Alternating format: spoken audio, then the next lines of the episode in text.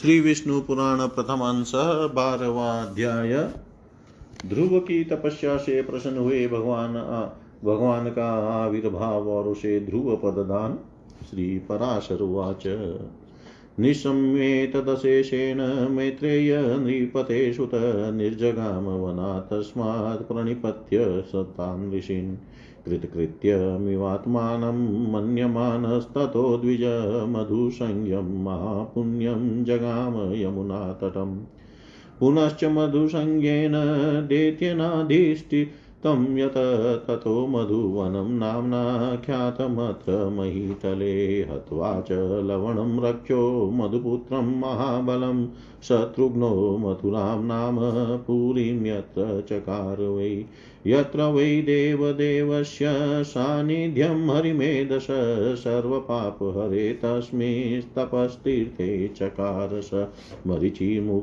मुनिर्वीयतोदिष्टमभूतता आत्मन्यशेषदेवेशं स्थितं विष्णुममन्यत।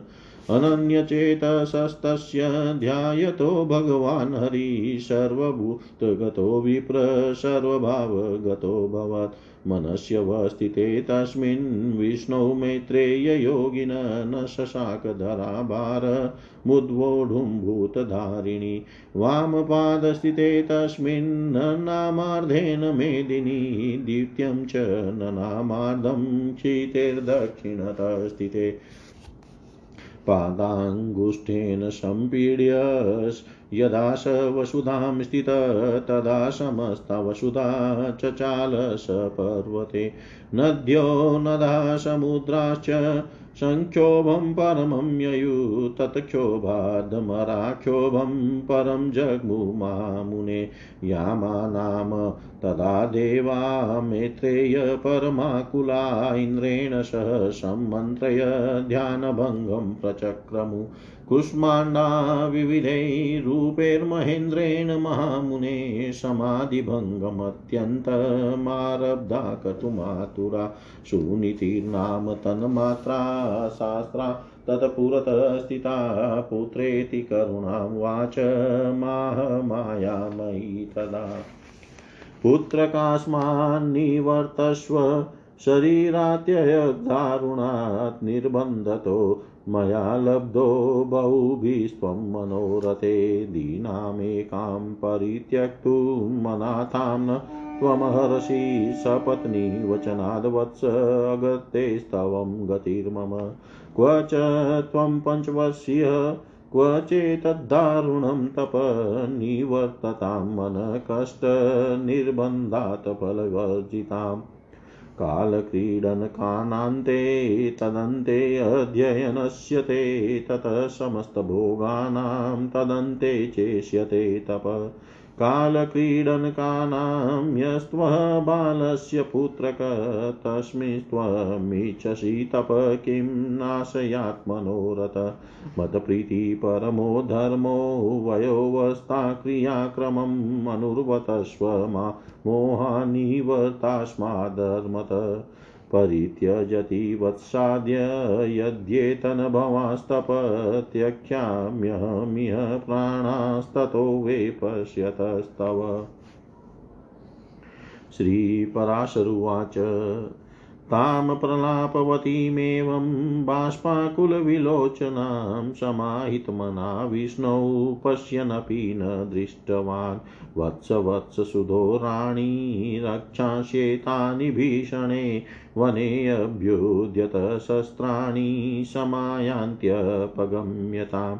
इत्युक्त्वा प्रययोषाथ रक्षास्याविर्बभूस्तत अभ्युद्यतोग्रश्च सहस्राणि ज्वालामालाकुलेर्मुखे, ततो नादा नतीवोग्रान् राजपुत्रस्य ते पुरमुमूर्चुदीप्तशस्त्राणि भ्रामयन्तो निशाचरा।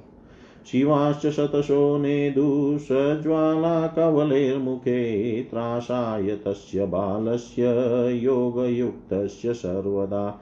अन्यतामन्यतामेश्चिद्यतां छिद्यतामयं भक्ष्यतां भक्ष्यतां चाय मिथ्युचुस्ते निशाचरा। ततो नानाविधानादान् सिंहोष्ट्रमकरानना त्रासाय राजपुत्रस्य नेदुस्ते रजनीचरा।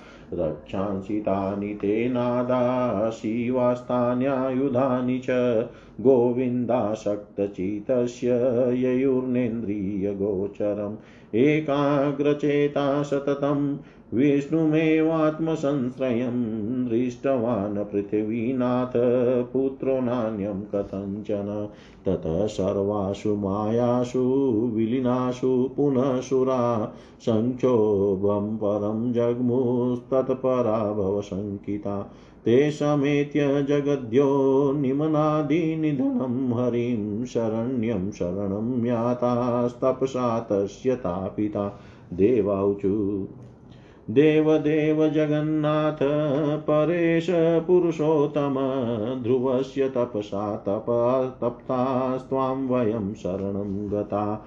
दीने दीने कलालेशे शंसाकपूर्यते यथा तथा।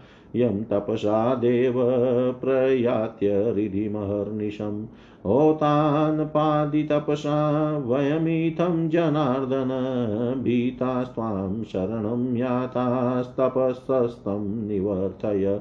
न विद्मः, किं न शक्रत्वं सूर्यत्वं किमवीप्सति पिवित्तपाम्बुपशोमानां साभिलाषपदेषु किम्? तदस्माकं प्रसीदेश हृदयाचल्यमुद्वर उतानपादतनयं तपसनिवर्तय श्रीभगवानुवाच। नेन्द्रत्वं न च सूर्यत्वं नेवाम्बुपद्धने शतां प्रार्थयत्येष यं कामं तं करोम्यखिलं सुरा।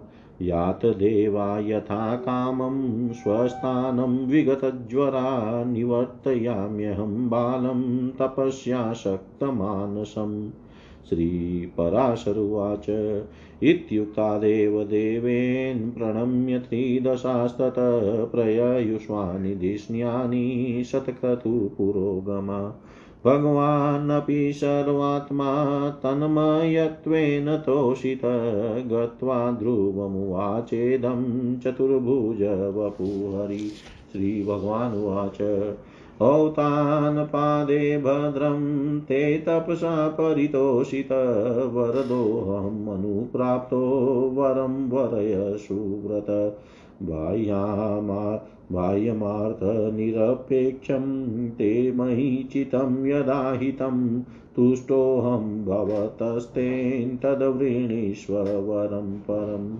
श्रीपराशरुवाच। श्रुत्वेतं गदितं तस्य देवदेवस्य बालक उन्मिलिताख्यो ददृशे ध्यानदृष्टं हरिं पुरा। शङ्खचक्रगदासाङ्गवराशीधरमच्युतं किरीटिनं समालोक्य जगाम शिरसा महिम् रोमाञ्चिताङ्गः सहसा साध्वशं परमं गतस्तवाय देवदेवस्य स चक्रे मानसं ध्रुव। किं वदामि स्तुतावश्य केनोक्तेनास्य संस्कृतीत्याकुलमतिर्देवं तमेव शरणं ययो। ध्रुव उवाच, भगवन् यदि मे तोषं तपसा परमं गत, स्तोतुं तदमिच्छामि वरमेन पर्यच्छ मे। ब्रह्माधैर्यस्य वेदर्घ्यै ब्रह्मार्धैर्यस्य वेद वेदज्ञैर्ज्ञायते यस्य नो गति, तं त्वां कथमहं देव शक्नोमि बालक। त्वद्भक्तिप्रवणं हि ये तत्परमेश्वर मे मनः स्तोतुं प्रवृतं त्वत्पादो तत्र प्रज्ञां प्रयच्छ मे। श्रीपराशरुवाच। शङ्खप्रान्तेन गोविन्दस्तं पस्पशं कृताञ्जलिम् उतानपादतनयं द्विजवर्यं जगत्पति। अत प्रसन्नवदन स क्षणान्नृपनन्दन तुष्टाव प्रणतो भूत्वा भूतदातारमच्युतम्। ध्रुव उवाच भूमिरापोऽनलो वायु खं मनो बुधिरेव च। भूतादिरादिप्रकृतिर्यस्य रूपं नतोऽस्मि शुद्धसूक्ष्मोऽखिलव्यापी प्राधानात् परत्पुमान् यस्य रूपं नमस्तस्मै पुरुषाय गुणाशिने पुरादीनां समस्तानां गन्धादीनां च शाश्वत बुद्धध्यादीनां प्रधानस्य पुरुषस्य च य पर तं भूतमात्मानम् अशेषजगत्पतिं प्रपद्ये शरणं शुद्धं त्वदरूपं परमेश्वर। ब्रहीत्वाद्भ्रियणत्वा च यद्रूपं ब्रह्मसङ्गीतं तस्मै नमस्ते सर्वात्मन्योगिचिन्त्या विकारिणे। सहस्रशीर्षा पुरुषः सहस्राक्षसहस्रपात् सर्वव्यापी भुवस्पर्शादत्यतिष्ठदशाङ्गुलम् यद्भूतं यच वैभव्यं पुरुषोत्तम तद्भवान् त्वतो विराट्, स्वराट्, सम्राट्, त्वत् चाप्यधिपुरुष। अत्यरिच्यतशोऽधस्य तिर्यगुध्रुवं च वै भुव। त्वतो विश्वमिदं जातं त्वद्भूद्भविष्यति त्वदरूपधारिण चान्तर्भूतं सर्वमिदं जगत्। त्वतो यज्ञ सर्वहूतपृषदाज्यं पशुर्विद्या त्वतरिचोऽत सामानि त्वतश्छन्दांसि जगिरे त्वतो यञ्जुष्य जायन्त त्वतोऽश्वाचेकतो दत गावस्त्वत समुदभूतास्त्वतोऽजावयो मृगा त्वन्मुखाद् ब्राह्मणास्त्वतो बाहुक्षत्रमजायत वेश्यास्तवोरुजा शूद्रास्तव पदभ्यां समुद्गता अक्षणो सूर्योऽनिलः प्राणा चन्द्रमा मनसस्तव। प्राणोऽन्तशुशिराज्यातो प्राणोऽन्तशुशिराज्जातो मुखादग्निर्जायत नाभितो गगनं द्योश्च शिरस संवर्तत दिशक्श्रोत्राक्षितिः पदभ्यां त्वत् सर्वमभूदिदं न्यग्रोदशुमान्नल्पे यथा बीजे विश्वमखिलं बीजभूते तथा त्वयि बीजादङ्कुरसम्भूतो न्यग्रोधस्तु समुत्थितः विस्तारं च यथा याति त्वतसृष्टो तथा जगत्। यदा हि कदलीनान्या त्वक्पत्रादपि दृश्यते, एवं विश्वस्य नान्यस्त्वं त्वत्स्थायीश्वर दृश्यते। लादिनी, सन्धिनी, सवित्वयेका सर्वसंस्थितो लादतापकरीमिश्रा त्वयि गुणवर्जिते पृथुक् पृथग्भूतेकभूताय भूतभूताय ते नमः। प्रभूतभूतभूताय तुभ्यं भूतात्मने नमः। व्यक्तं प्रधानपुरुषो विराट् सम्राट् स्वराट् तथा विभाव्यते अन्तःकरणे पुरुषेष्वक्षयो भवान् सर्वस्मिन् सर्वभूत, त्वं सर्वः सर्वस्वरूपधृक्, सर्वं त्वतस्ततश्च त्वं न सर्वात्मने स्तुते। सर्वात्मकोऽसि सर्वेश सर्वभूतस्थितो यत कथयामि तत् किं ते सर्वं वेत्सि हृदि स्थितं। सर्वात्मन् सर्वभूते सर्वसत्त्वसमुद्भव। सर्वभूतो भवान् वेति सर्वसत्त्वमनोरथं। यो मे मनोरथो नाथ सफलसत्वया कृत। तपश्च तप्तं सफलं यदृष्टोऽसि जगत्पते। तपश्च सफलं यदृष्टोऽसि जगत्पते। श्रीभगवानुवाच। ततसस्तत्फलं प्राप्तं यदृष्टोऽहं त्वया ध्रुवमदर्शनं हि विफलं राजपुत्र न जायते। वरं वरय तस्मात् त्वं यथाभिमतमात्मन सर्वं सम्पद्यते पुंसां मयि दृष्टिपथं गते। ध्रुव उवाच भगवन् भूतभव्येश सर्वशास्ते भवान् हृदि किमज्ञातं तव ब्रह्मन् मनसा यन्मयेक्षितम् तथापि तुभ्यं देवेश कथयिष्यामि यन्मया प्रार्थयते दुर्विनीतेन हृदयेनातिदुर्लभम् किं वा सर्वजगत्सृष्ट प्रसने त्वयि दुर्लभं त्वत्प्रसादफलं भुक्ते त्रैलोक्यं भगवानपि। नेतद्राजासनं योग्यं जातस्य ममोदरात् इति गर्वादवोच्मन्मा सपत्नीं मातुरुच्यते।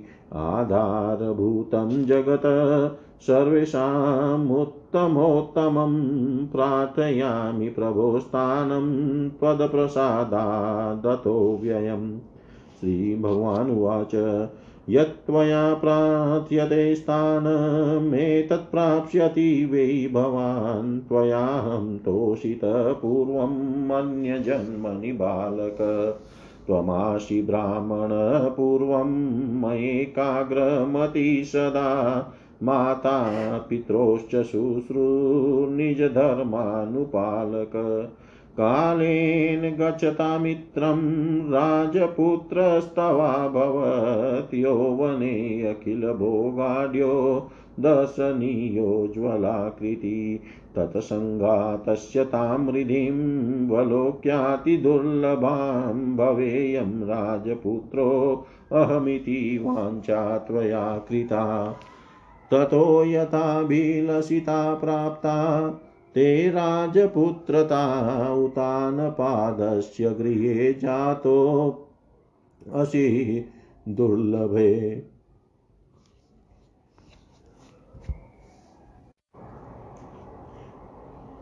अन्येषां दुर्लभं स्थानं कुलेष्वायम्भुवस्य यतस्येतत्परं बाल येनाहं परितोषितममाराध्य नरो मुक्तिं वाप्नोत्यविलम्बिताम् मयार्पितमना बाल, किमु स्वर्गादिकं पदं?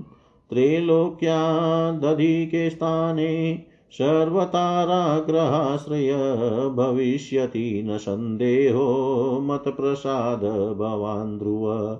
सूर्यात् सोमा तथा भौमा सोमपुत्राद् बृहस्पते शीतार्कतनयादीनां सर्वक्षाणां तथा ध्रुव।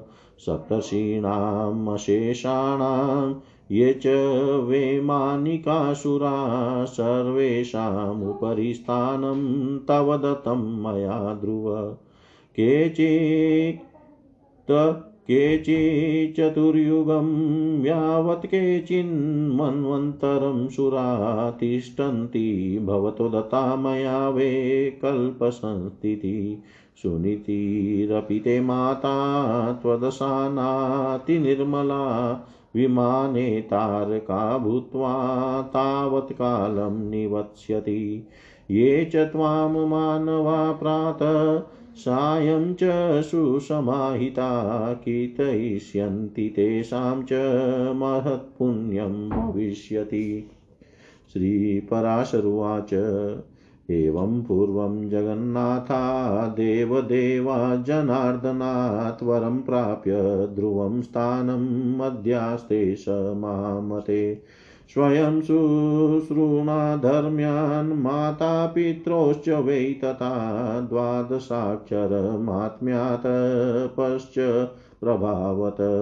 तस्याभिमानमृदिं च महिमानं निरीक्ष्यै देवासुराणामाचार्य श्लोकमत्रोशना जगो अहो अस्य तपसो वीर्यमहोस्य तपसफलम् यदेनं पुरतकृत्वा ध्रुध्रुवं सप्तर्षय सप्तर्षय स्थिता ध्रुवस्य जननी चेयं सुनीतिर्नाम सुनृता।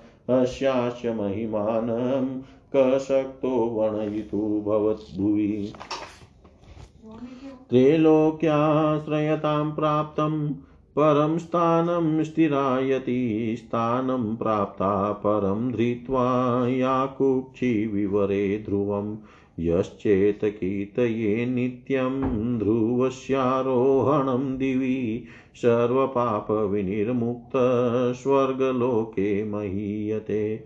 स्थानभ्रंशं न चाप्नोति, दिवि वा यदि वा भुवि, सर्वकल्याणसंयुक्तो दीर्घकालं स जीवति सर्वकल्याणसंयुक्तो दीर्घकालं स जीवति।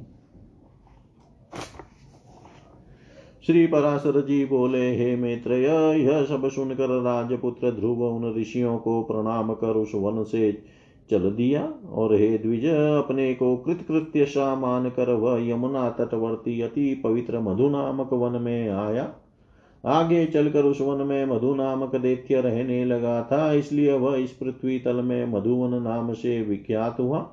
वहीं मधु के पुत्र लवण नामक महाबली राक्षस को मारकर शत्रुघ्न ने मधु, मधुरा, मथुर नामक की पूरी बसाई, जिस मधुवन में निरंतर देव देव श्री हरि की सन्निधि रहती है, उसी सर्व पापा, सर्व पापापहारी तीर्थ में ध्रुव ने तपस्या की। मरिचि आदि मुनीश्वरों ने उसे जिस प्रकार उपदेश दिया था, उसने उसी प्रकार अपने हृदय में विराजमान निखिल देवेश्वर श्री विष्णु भगवान का ध्यान करना आरंभ किया। इस प्रकार हे विप्र अनन्य चित होकर ध्यान करते रहने से उसके हृदय में सर्वभूतांतरयामी भगवान हरि सर्वतो भाव से प्रकट हुए। हे मित्र यह योगी ध्रुव के चित में भगवान विष्णु के स्थित हो जाने पर सर्वभूतों को धारण करने वाली पृथ्वी उसका भार न संभाल सकी। उसके बाएँ चरण पर खड़े होने से पृथ्वी का बाया आधा भाग झुक गया और फिर दाएँ चरण पर खड़े होने से दाया भाग झुक गया और जिस समय वह पैर के अंगूठे से पृथ्वी को बीच से दबाकर खड़ा हुआ तो पर्वतों के सहित समस्त भूमंडल विचलित हो गया। हे महामुने, उस समय नदी नद और समुद्र आदि सभी अत्यंत क्षुब्ध हो गए और उनके क्षोभ से देवताओं में भी बड़ी हलचल मची। हे मैत्रेय, तब याम नामक देवताओं ने अत्यंत व्याकुल हो इंद्र के साथ परामर्श कर उसके ध्यान को भंग करने का आयोजन किया।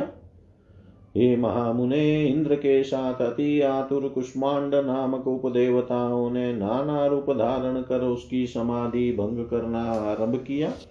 उस समय माया ही से रची हुई उसकी माया उसकी माता सुनीति नेत्रों में आँसू भर के उसके सामने प्रकट हुई और हे पुत्र हे पुत्र, ऐसा कहकर करुणा युक्त वचन बोलने लगी। उसने कहा, बेटा, तू शरीर को घुलाने वाले इस भयंकर तप को, तप का आग्रह छोड़ दे। मैंने बड़ी बड़ी कामनाओं द्वारा तुझे प्राप्त किया है। अरे, मुझ लिए अनाथा दुखिया को सौत के कटु वाक्यों से छोड़ देना तुझे उचित नहीं है। बेटा, मुझ आश्रय हीना का तो एकमात्र तू ही सहारा है, कहा तो तू, कहा तो पाँच वर्ष का तू और कहा तेरा यह अति उग्र तप। अरे, इस निष्फल क्लेशकारी आग्रह से अपना मन मोड़ ले। अभी तो तेरे खेलने कूदने का समय है, फिर अध्ययन का समय आएगा। तदनंतर समस्त भोगों के भोगने का और फिर अंत में तपस्या करना भी ठीक होगा। बेटा तुझ सुकुमार बालक का जो खेल कूद का समय है, उसी में तू तपस्या करना चाहता है।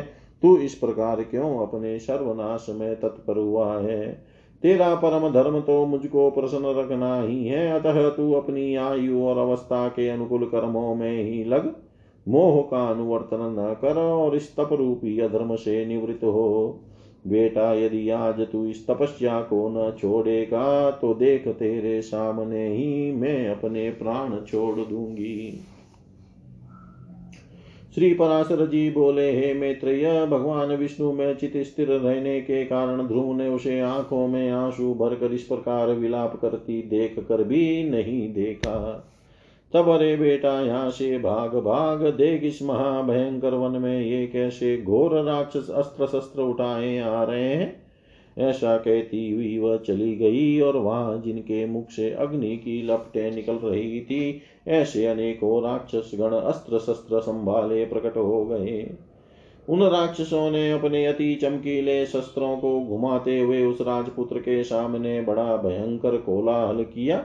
उस नित्य योग युक्त बालक को भयभीत करने के लिए अपने मुख से अग्नि की लपटें निकालती हुई सैकड़ों श्यारियाँ घोर नाद करने लगी। वे राक्षस गण भी इसको मारो मारो, काटो काटो, खाओ खाओ, इस प्रकार चिल्लाने लगे। फिर सिंह ऊँट और मकर आदि के मुख वाले वे राक्षस राजपुत्र को त्राण देने के लिए नाना प्रकार से गरजने लगे।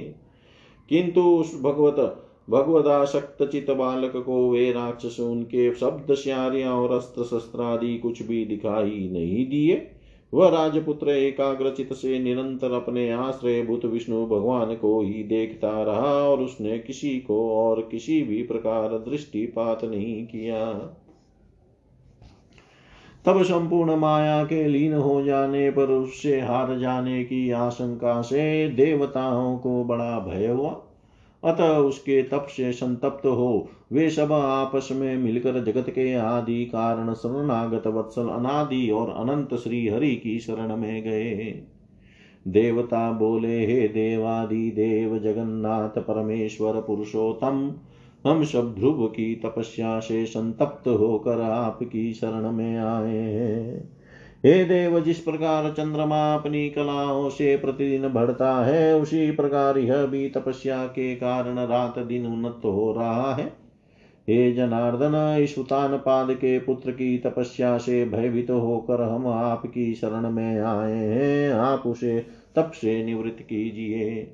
हम नहीं जानते वह इंद्रत्व चाहता है या सूर्यत्व, अथवा उसे कुबेर, वरुण या चंद्रमा के पद की अभिलाषा है। अतः ईश, आप हम पर प्रसन्न होइए और इस उतान पाद के पुत्र को तप से निवृत्त करके हमारे हृदय का कांटा निकालिए।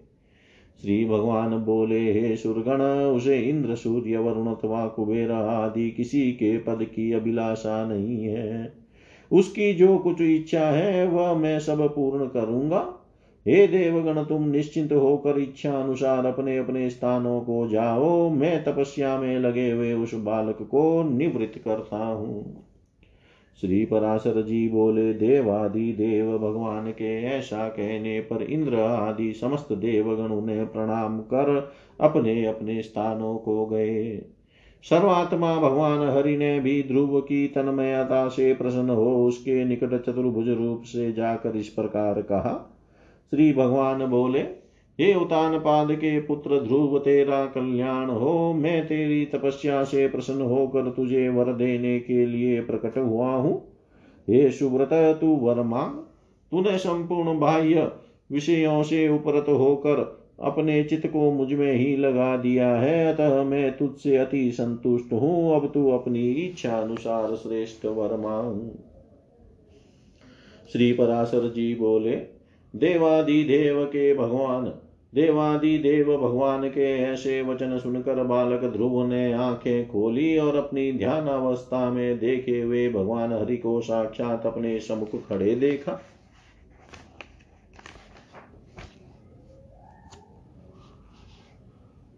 श्री अच्युत को किरीट तथा शंख चक्र गदा सांग धनुष और खड़ग धारण किए देख उसने पृथ्वी पर सिर रखकर प्रणाम किया। और सहसा रोमांचित तथा परम भयभीत होकर उसने देव देव की स्तुति करने की इच्छा की। किंतु इनकी स्तुति के लिए मैं क्या कहूँ, क्या कहने से इनका स्तवन हो सकता है यह न जानने के कारण, वह चित में व्याकुल हो गया और अंत में उसने उन देव देव की ही शरण ली। ध्रुव ने कहा, भगवान आप यदि मेरी तपस्या से संतुष्ट हैं तो मैं आपकी स्तुति करना चाहता हूँ। आप मुझे यही वर दीजिए जिससे मैं स्तुति कर सकूँ। हे देव, जिनकी गति ब्रह्मा आदि वेदज्ञ जन भी नहीं जानते, उन्हीं आपका मैं बालक कैसे स्तवन कर सकता हूँ? किंतु हे परम प्रभो, आपकी भक्ति से द्रवीभूत हुआ मेरा चित, आपके चरणों की स्तुति करने में प्रवृत्त हो रहा है। अतः आप इसे उसके लिए बुद्धि प्रदान कीजिए। श्री पराशर जी बोले हे द्विजवर्य, तब जगतपति श्री गोविंद ने अपने सामने हाथ जोड़ खड़े, जोड़े खड़े हुए उस उतान पाद के पुत्र को अपने वेदमय शंख के अंत वेदांतमय भाग से छू दिया। तब तो एक क्षण में ही वह राजकुमार प्रश्न मुख से अति विनित हो सर्वभूताधिष्ठान श्री अच्युत की स्तुति करने लगा। ध्रुव बोले पृथ्वी जल अग्नि वायु, आकाश, मन, बुद्धि, अहंकार और मूल प्रकृति, ये सब जिनके रूप है, उन भगवान को मैं नमस्कार करता हूँ। जो अति शुद्ध, सूक्ष्म, सर्वव्यापक और प्रधान से भी परे है, वह पुरुष जिनका रूप है, उन गुण भोक्ता परम पुरुष को मैं नमस्कार करता हूँ। हे परमेश्वर, पृथ्वी आदि, समस्त भूत गंधादि उनके गुण, बुद्धि आदि, अंतकरण चतुष्ट और तथा प्रधान और पुरुष जीव से भी परे जो सनातन पुरुष है, उन आप निखिल ब्रह्मांड नायक के ब्रह्मभूत शुद्ध स्वरूप आत्मा की मैं शरण हूँ। हे सर्वात्मन, हे योगियों के चिंतनीय, व्यापक और वर्धनशील होने के कारण आपका जो ब्रह्म नामक स्वरूप है, उस विकार रहित रूप को मैं नमस्कार करता हूँ। हे प्रभु, आप हज़ारों मस्तकों वाले, हज़ारों नेत्रों वाले और हज़ारों चरणों वाले परम पुरुष है। आप सर्वत्र व्याप्त है और पृथ्वी आदि आवरणों के सहित संपूर्ण ब्रह्मांड को व्याप्त कर दस गुण महाप्रमाण से स्थित है। हे पुरुषोत्तम, भूत और भविष्यत, जो कुछ पदार्थ है, वे सब आप ही है, तथा विराट स्वराट सम्राट और अधिपुरुष ब्रह्म आदि भी सब आप ही से उत्पन्न हुए हैं।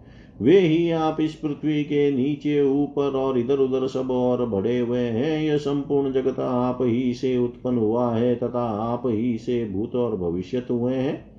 यह संपूर्ण जगत आपके स्वरूप भूत ब्रह्मांड के अंतर्गत है। फिर आपके अंतर्गत होने की तो बात ही क्या है? जिसमें सभी पुरोडासों का हवन होता है, वह यज्ञ कृष्णताज्य दधि और घृत तथा ग्राम्य और वन्य दो प्रकार के पशु आप ही से उत्पन्न हुए हैं।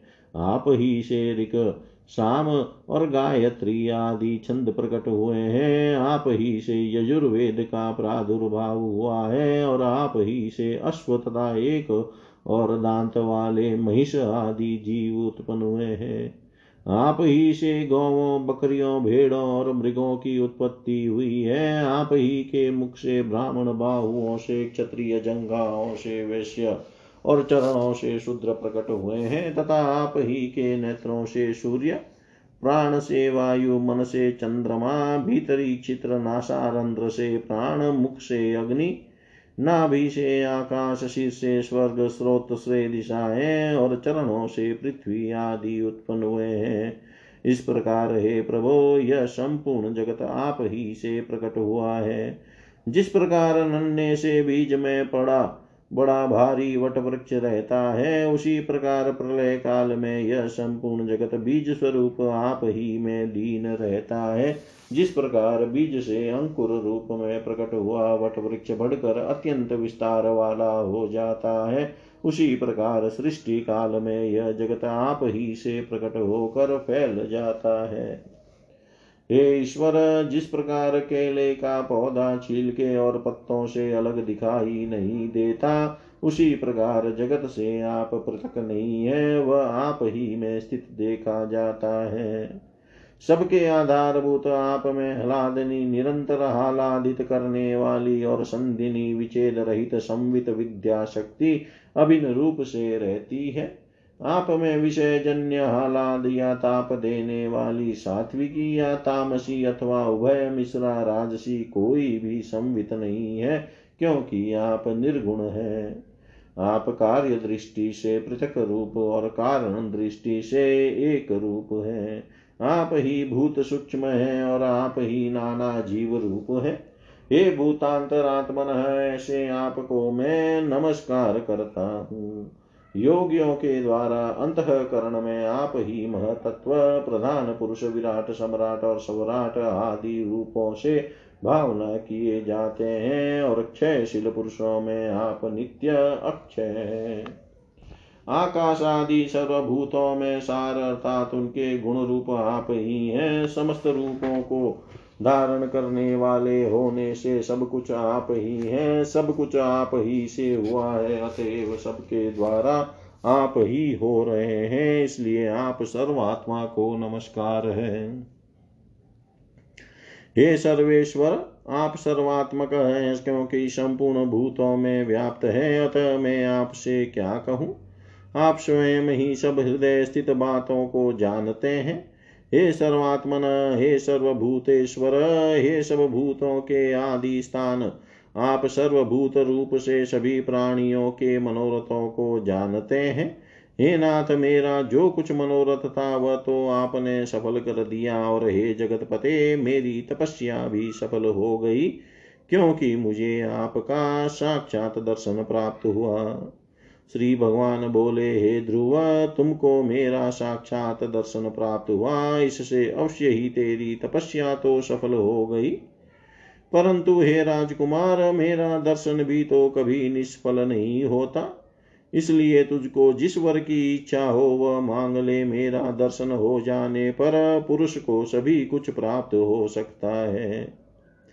ध्रुव बोले, हे भूत भव्येश्वर, भगवान, आप सभी के अंतकरणों में विराजमान है।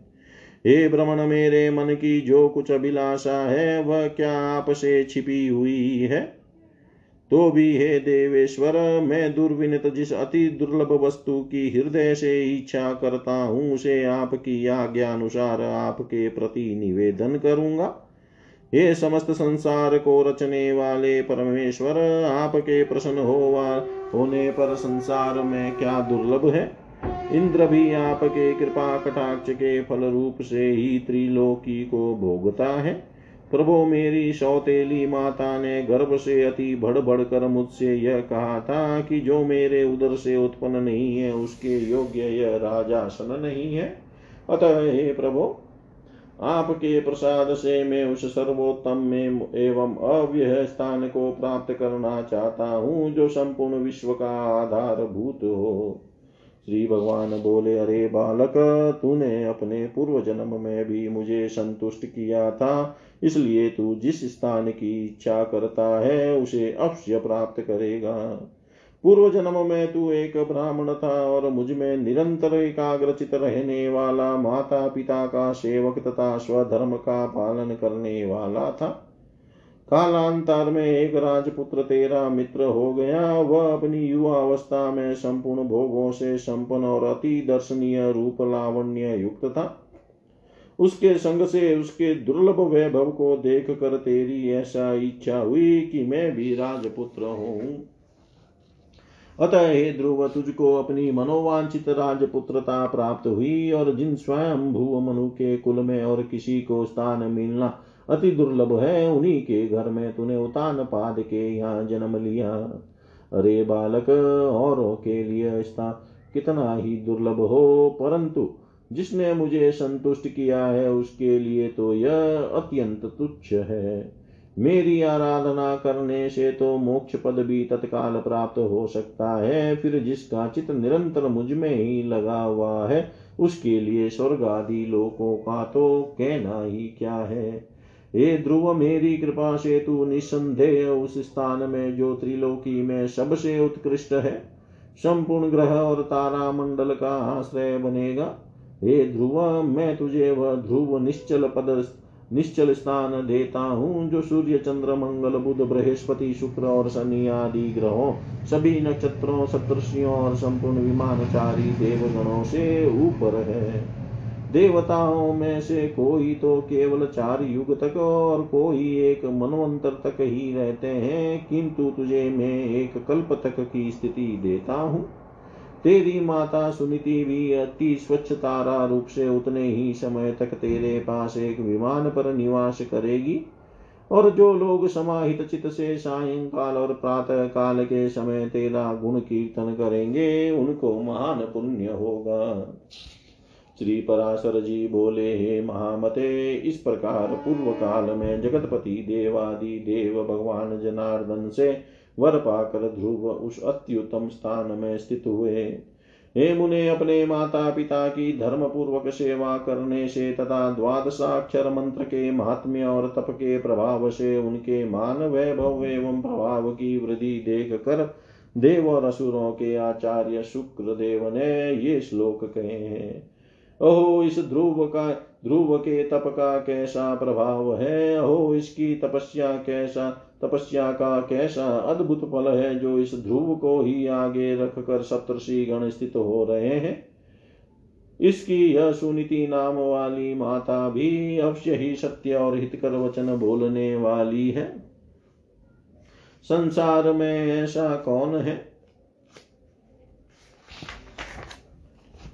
जो इसकी महिमा का वर्णन कर सके, जिसने अपनी कोख में उस ध्रुव को धारण करके त्रिलोकी का आश्रय भूत अति उत्तम स्थान प्राप्त कर लिया, जो भविष्य में भी स्थिर रहने वाला है। जो व्यक्ति ध्रुव के इस दिव्य लोक प्राप्ति के प्रसंग का कीर्तन करता है, वह सब पापों से मुक्त होकर स्वर्ग लोक में पूजित होता है। वह स्वर्ग में रहे अथवा पृथ्वी में, कभी अपने स्थान से च्युत नहीं होता तथा समस्त मंगलों से भरपूर रहकर बहुत काल तक जीवित रहता है।